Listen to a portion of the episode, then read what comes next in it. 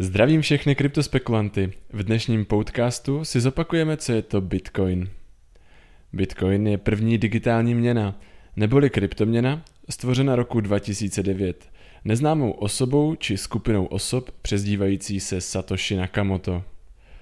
Tato digitální měna jako první funguje automaticky na základě jednou napsaného a neměnného programu bez nutnosti existence centrálních bank či jakékoliv spravující autority.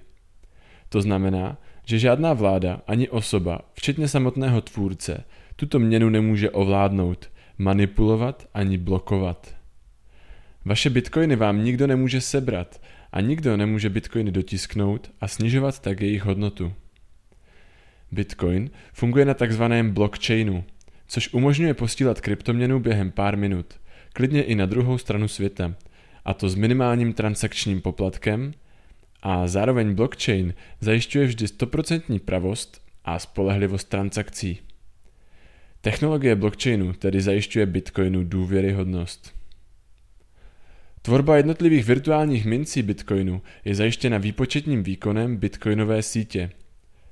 Ta síť je tvořena pomocí speciálních počítačů propojených přes internet.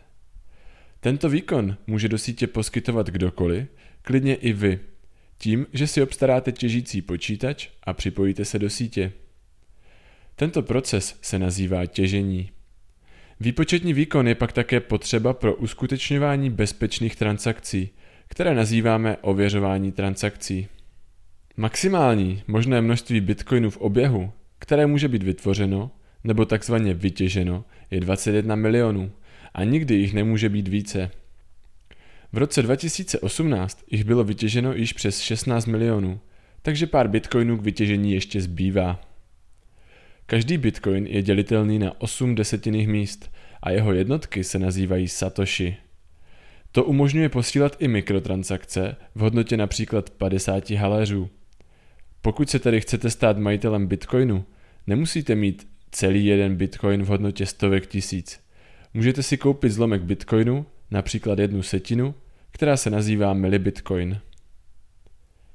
Výhody bitcoinu začínají být cenné a zajímavé v době, kdy se lidé spravující státní měnu pokoušejí zneužívat své moci na úkor občanů.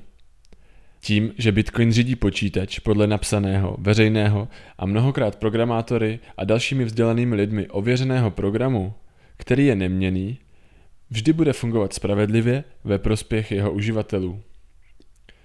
Zjednodušeně řečeno, stejně jako lidová taxislužba Uber nebo lidové hotely Airbnb fungují na principu lidé lidem, stejně tak Bitcoin by se dal označit jako peníze lidé lidem. Protože Bitcoin nespravuje žádná centrální organizace jako u klasických peněz, kde je správce státní nebo bankovní ústav. Správný chod Bitcoinu kontroluje neměnný a veřejný program, který běží na síti počítačů propojených internetem a který je nastaven tak, aby nedělal žádné chyby, fungoval pokaždé spravedlivě a nedal se skorumpovat člověkem. Bitcoin má však mnohem více využití než jen klasické peníze, ale o tom si povíme v jiném díle.